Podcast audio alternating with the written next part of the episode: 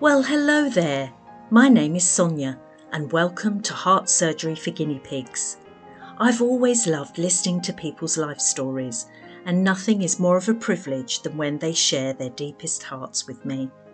This podcast is about ordinary people who have agreed to be my guinea pigs as they share with me how they have found God in the most unusual and unexpected places.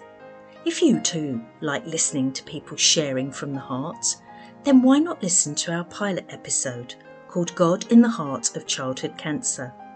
In this episode, Caris Obairiade talks about her son's journey through childhood cancer, and it's been released in support of Childhood Cancer Awareness Month. So, welcome to my surgery.